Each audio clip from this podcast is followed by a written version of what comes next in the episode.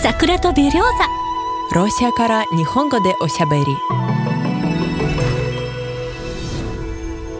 日本の皆さんこんにちは。桜とベリョーザロシアから日本語でおしゃべりです。ちなみにベリョーザはロシア語で白樺を意味しています。本日も担当は私マリアと。私リエですリエさん。日本の人たちはロシアの人たちが今どんな生活をしているのかに興味があるようですね。ロシアが制裁を受けていることは日本でも報道されているので制裁下のロシアで普通の人たちがどのように暮らしているのか気になるのかもしれませんね。また制裁による物価上昇などにロシアの人たちはどうやって耐えているのか。どうして耐えられるのかも不思議なのかもしれません。日本でも物の値段が上がっているそうですね。特に電気やガス料金ガソリン価格などが高騰していて家計の重荷になっているようです。生活が苦しくなってしまった人たちもたくさんいると思います。多分ロシアの人たちは今の日本の状況をとってもよく理解できると思います。それはね、残念ながらロシアではそういう状況がこれまでに何度もあったからです。だからロシアの人たちは節約することに慣れているんです。楽しみながらの節約はいいですが、必要に迫られての節約は辛いですね。うん、そうですね。誰もが尊厳のある生活を送って生活に最低限必要とされるものが保証されていなければなりませんね。本当にそうですね。ところでロシアの人たちはどんな節約をしているんですか？おすごくたくさんの方法があるんですよ。まずはソ連時代から残っているものとしてダーチャがあります。ダーチャというのは郊外にあるセカンドハウス、別荘ですね。そうです。ソ連時代には労働者にダーチャが与えられていました。ソ連時代に働いていたほとんどの人たちがダーチャを持っています。そしてそのダーチャはその後自分の子供たちに引き継がれていました。ダーチャをおじいさんやおばあさんの遺産として引き継いだという話は何度も聞いたことがあります。ロシアの人たちというかモスクワの人たちはこのダーチャが大好きというイメージがあります。特に気候が暖かくなってから寒くなるまで5月から9月頃はダーチャのシーズンと言われ、モスクワに住む大勢の人が週末になると郊外のダーチャに行きますね。その通りですね。ダーチャはある程度の広さの庭に小さな家が建っていて、そこでガーデニングや家庭菜園をします。ロシアの人たちは自分で育てた野菜をとても重宝しますね。また庭にリンゴの木やベリーなども植えられていて果物も収穫できるんですよね。都会の喧騒から離れて自然に触れたり新鮮な空気を吸いながらゆったり過ごすのは気持ちがいいですね。そうですね。でもね、ソ連時代、ダーチャは働く場所だったんでしょ？えー、うん、ソ連時代はみんな月曜日から金曜日までオフィスや工場などで働いて週末はダーチャで土を耕して野菜などを育てていました。収穫した野菜や果物は瓶詰めにして作り置きました。冬のためです。冬は新鮮な野菜が手に入らないからです。そういうことでしたか。ダーチャに行っても畑仕事をしなければいけなかったので、ゆっくり休んでる暇はなかったんですね。そうですよ。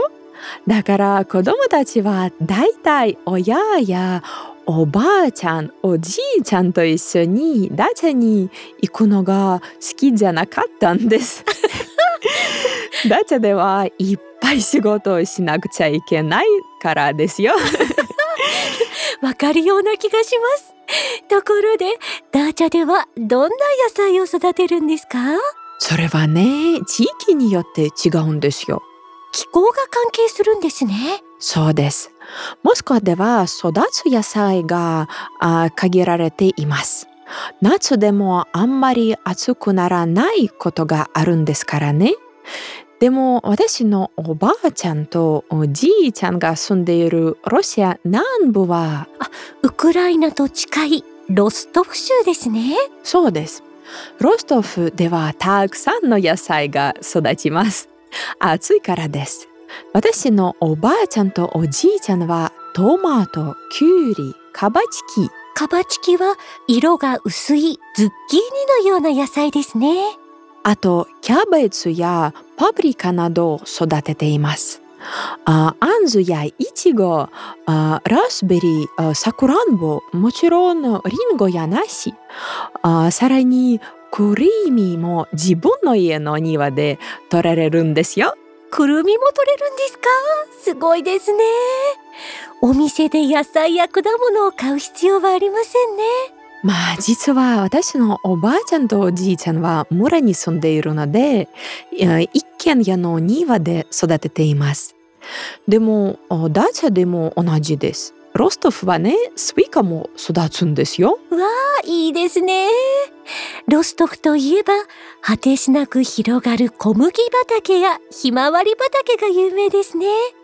でもあれだけ広い畑は個人ではなくて産業用に栽培されているのでしょうね。でもね、自分で野菜を作るのにも良い面と悪い面があるんですよ。良い面だけではなくて悪い面もあるんですか？そうなんです。私のおばあちゃんとおじいちゃんは年を取ってきました。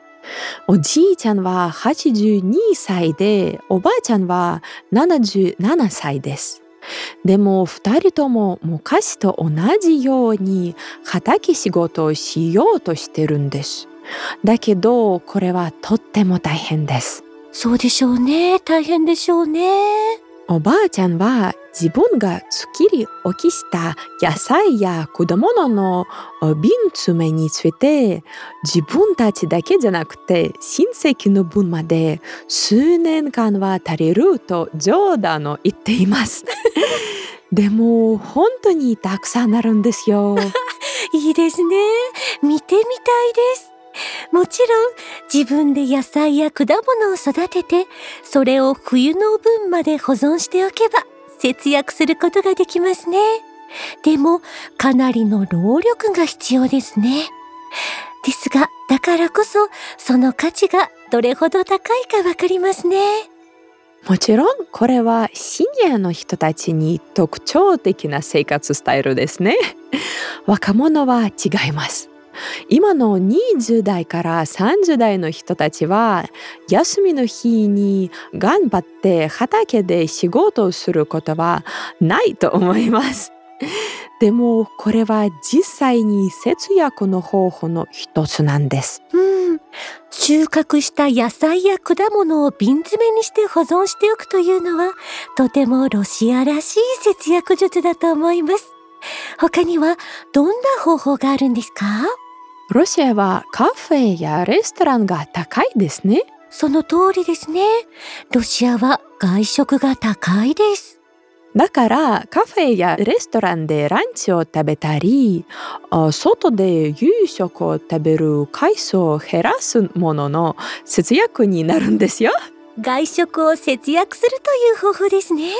あと大きな都市ではテイクアウトのコーヒーが人気です。そうですよね。至るところにコーヒーをテイクアウトできるお店がありますね。だからコーヒーを買う回数を減らすのも節約になりますね。うん。私がロシアの大学で学んでいた時にはお昼ご飯を家から持ってきていた学生が何人もいました。パンの上にハムやチーズを乗せたものや日本のお弁当のようにタッパーに食べ物を入れて持ってきている学生たちがいました。日本のお弁当のように美しくありませんが？確かに似ていますね。はい。中身は例えば鶏肉とそばの実などです。そばの実は日本では一般的には食されていませんよね。でもロシアでは料理の付け合わせとして定番ですロシアの人たちはそばの実好きですよね。私も好きです。私も好きです。あそうですか。はいでも初めて食べた時はびっくりしました。あそうですか。冬はロシアでは果物がかなり高いんです。それは外国から輸入されているからですだから安い夏の間に果物を買っておいてそれを冬のために冷凍庫で保存している人たちもいるんですよ。私も勧められたことがあります。また私のある友人の家ではプレハブの冷蔵庫でリンゴなどの果物を保存しています。やはり冬に食べるためだと言っていました。あと同じく冬用に果物や野菜を乾燥させて保存するためにドライフルーツメーカーを利用する人もいるようですね。あとね卸売市場もあります。そこでは野菜や果物がスーパーや普通の市場よりも安く売られています。だけどそこでは例えば5キロとか10キロとか一度にたくさん買わなくちゃなりません。でもそれを友達や親戚と一緒のにもまとめて買う人たちもいます。そうすると普通に買うよりも安い値段でお得に買い物でできるんですね。ああ、そういうことなんですね。私も卸売市場に行ったことがありますが、大量に購入しなければならないので、もし家族だったとしても、これほどたくさんの量をどうやって消費するんだろうと不思議に思っていました。私はロシアの市場が好きなんですが、たまに騙されることもあるので気をつけています。ちなみに市場については第13回目のエピソード多国籍国家でお話ししました。ちなみに騙すのはロシア人の売り子さんではなくて大体は中央アジアやコーカサスから来ている人たちです。例えば野菜や果物は量り売りで販売されています。売り子さんが測って袋に入れてくれます。でも1キロ買ったのに800グラムしか入っていなかったり、傷んでいるものが混ざっていたりすることがあるんです。リエさんはそういう時どうするんですか？私はね、怒るんですよ。というか、はっきり言います。ちょっとおかしいんですけどって。そうすると相手は騙したことをちゃんと分かっているのですぐに対応してくれます。へえ、すごい。それでいいんですよ、リエさん。私はこの点でも日本が好きなんです。日本には騙したりする人たちはいませんものね。そう願いたいところですが、残念ながらなかなかね。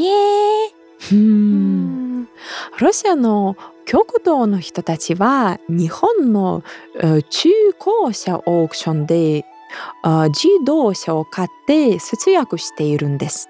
極東のウラジオストクでは日本のような右ハンドルの車がたくさん走っていると聞いたことがあります。本当なのでしょうか？残念ですが私はまだウラジボストクに行ったことがありません。でも友達の話だと右ハンドルの車をたくさん見かけるそうです。やはりそうなんですね。あとはどこを節約できますかね？例えば居住費、住まいに関わる支出でしょうか？お、これは幅広いテーマですね。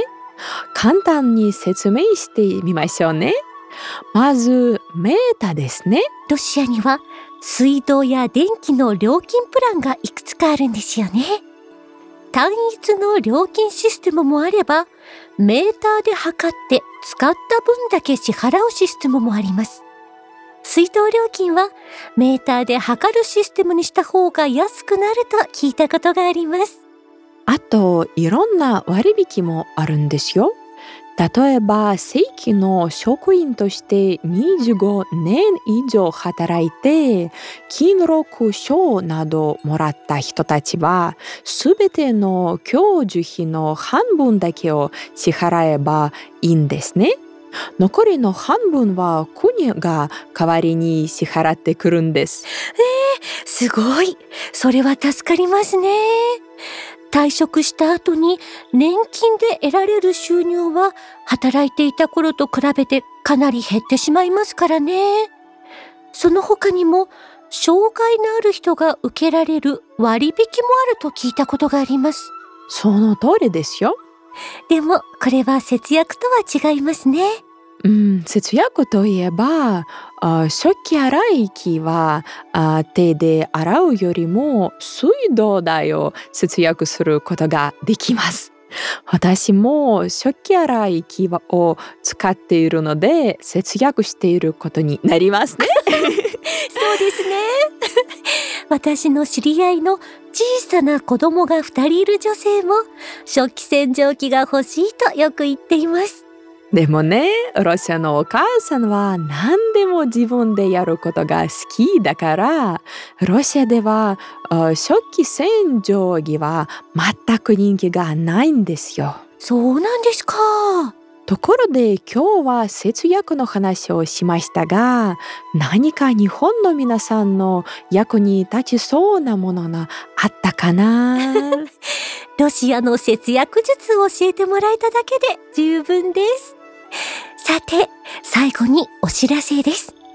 桜とベローザの今シーズン最後の番組では、リスナーの皆様からのご質問にお答えしたいと思っています。コメント欄などに質問をお寄せください。また、あまり更新していませんが、桜とベローザのツイッターもありますので、そちらでも皆様からのご質問やメッセージなどをお待ちしております。もし桜とベリョーザを気に入っていただけたら、アップルポッドキャストで評価をお願いします。よろしくお願いいたします。それでは、また次回の番組でお会いいたしましょう。最後までお聞きいただきありがとうございました。Всего вам доброго!